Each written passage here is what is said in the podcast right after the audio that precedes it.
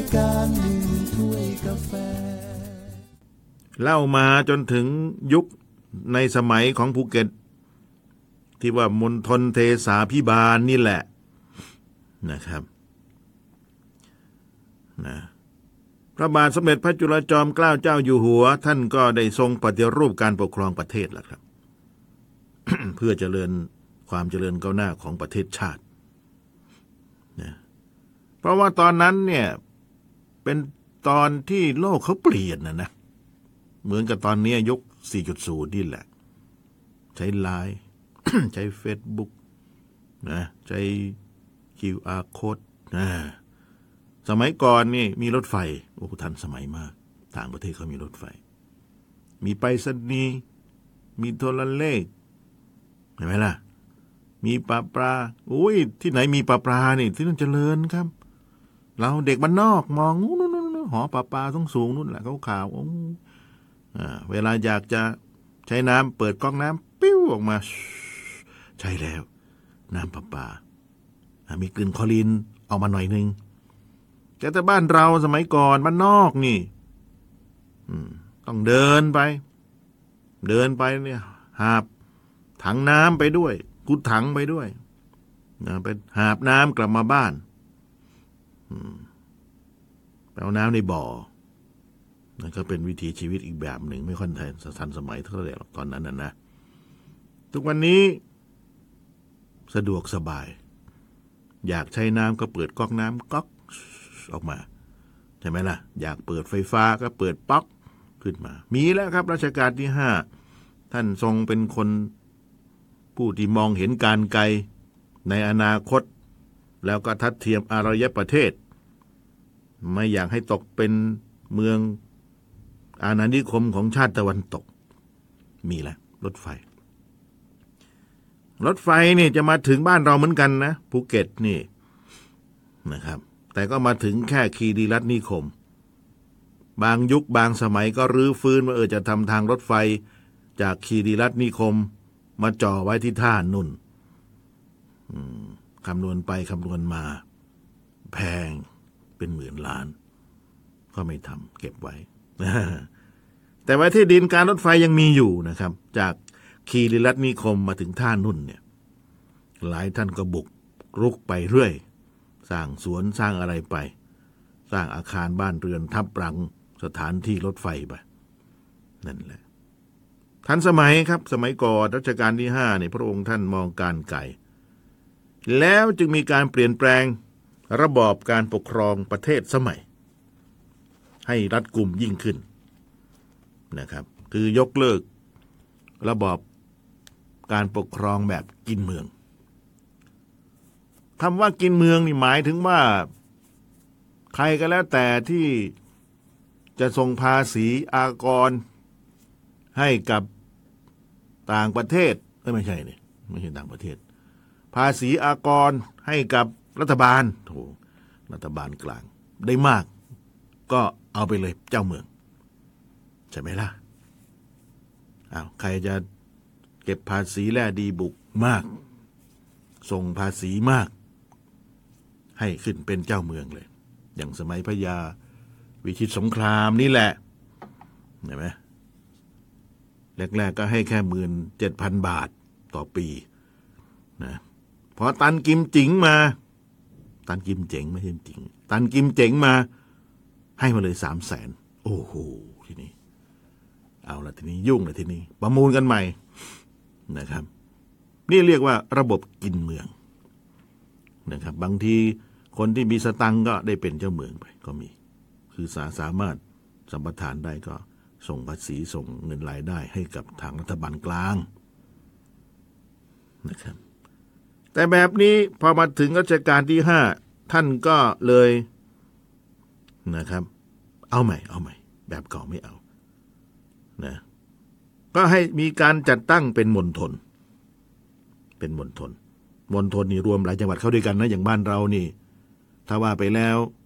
มณฑลภูเก็ตก็จะมีตั้งแต่ไล่มาจากนู่นทางเหนือนู่นแน่แล้วนองตะกัวป่าด้วยนะ ตะกัวป่าพังงา กระบี่ตรังสตูล แล้วศูนย์กลางอยู่ที่ภูเก็ต เพราะฉะนั้นสังเกตง่ายครับ บ้านไหนเมืองไหนที่เคยเป็นมณฑลถนนหนทางก็จะมีชื่อ จังหวัดนั้นๆ ปรากฏอยู่ อย่างภูเก็ตก็จะมีถนนสตูล ถนนพังงา ถนนตะกั่วป่านะครับ ถนนระนองก็อยู่ที่แถวบ้านซ่านใช่ไหมล่ะแถวตลาดสดนะ คนทางภูเก็ตเรียกบ้านซ่านบ้านซ่าน ก็คือตลาดสดถนนระนองแถวนั้นน่ะ เห็นไหม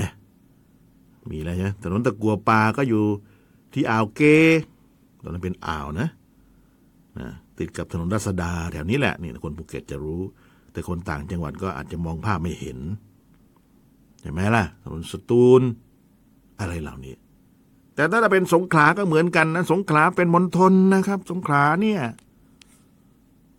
สงขลาเป็นมณฑลชื่อว่ามณฑลนครศรีธรรมราช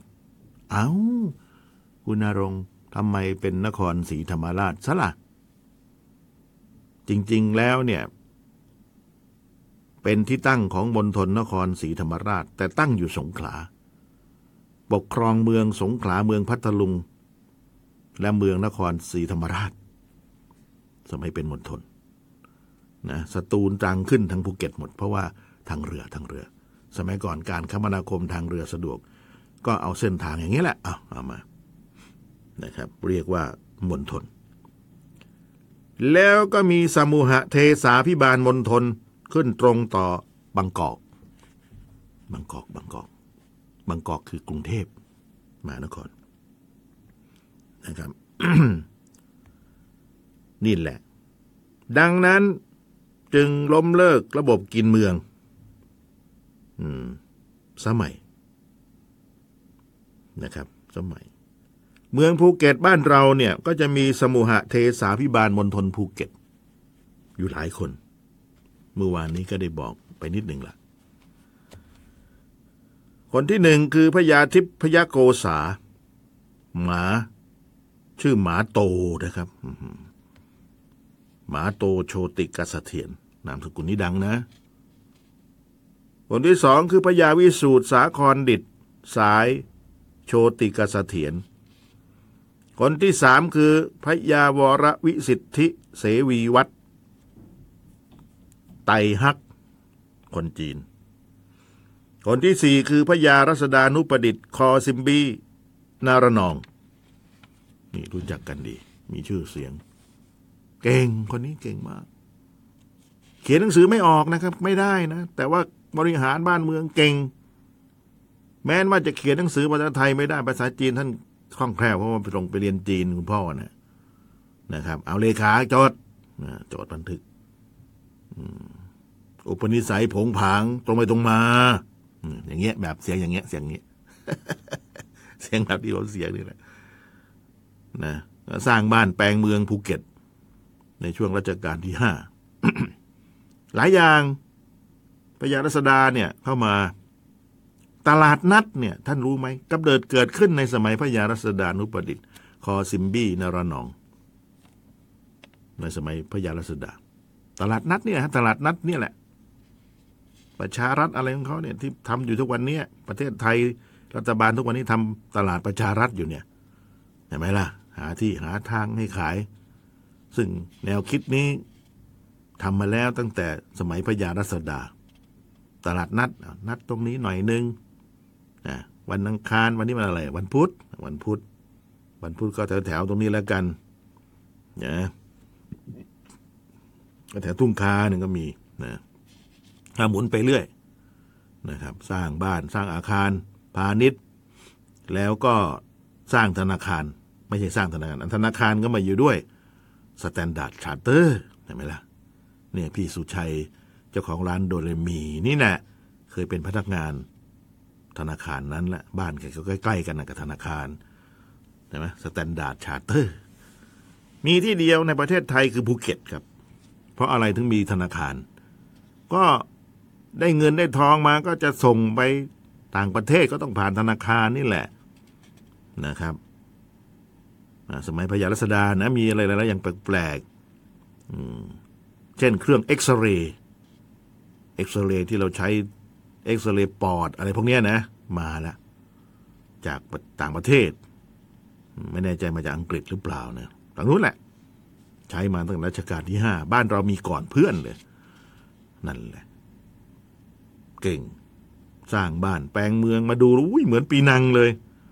นะครับภูเก็ตในเมืองเนี่ยเหมือนเกาะปีนัง เพราะว่าเอาศิลปะ เอาสถาปัตยกรรมมาจากปีนัง ปีนังก็แบบนี้ครับ แบบเดียวกันเลย มีช่องทางเดินออง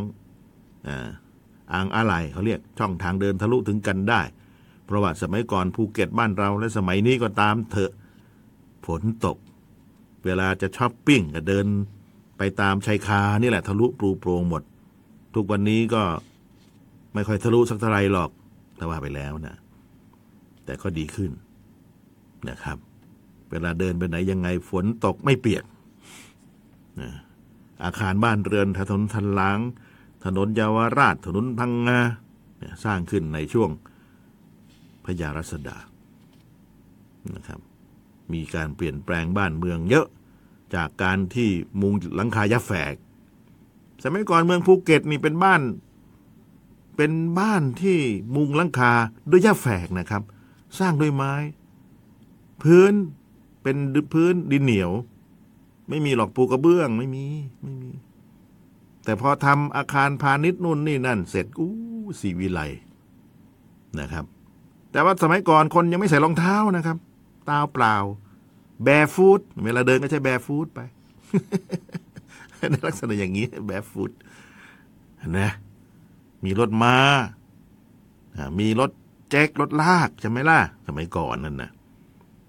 โบราณ แต่ก็ถือว่าทันสมัยที่สุดแหละตอนนั้นนะแต่อาคารบ้านเรือนเป็นปูนและเป็นปูน ก่ออิฐถือปูนนะเสริมเหล็กประมาณนั้นนะในในสมัยพญารัษฎาสมัยมณฑลภูเก็ต คนที่ห้าก็คือพลโทพระยาวิชิตวงศ์วุฒิไกล หรือหม่อมราชวงศ์สิทธิสุทัศน์คนที่หกคือพระยาสุรินทราชานกยูงวิเศษกุล คนที่เจ็ดคือเจ้าอาหม่อมเจ้าสลิดดีเดชชยางกูล คนสุดท้ายชื่อพระยาศรีเสนา ฮะ สมบัติสิริรายการหนึ่งถ้วยกาแฟ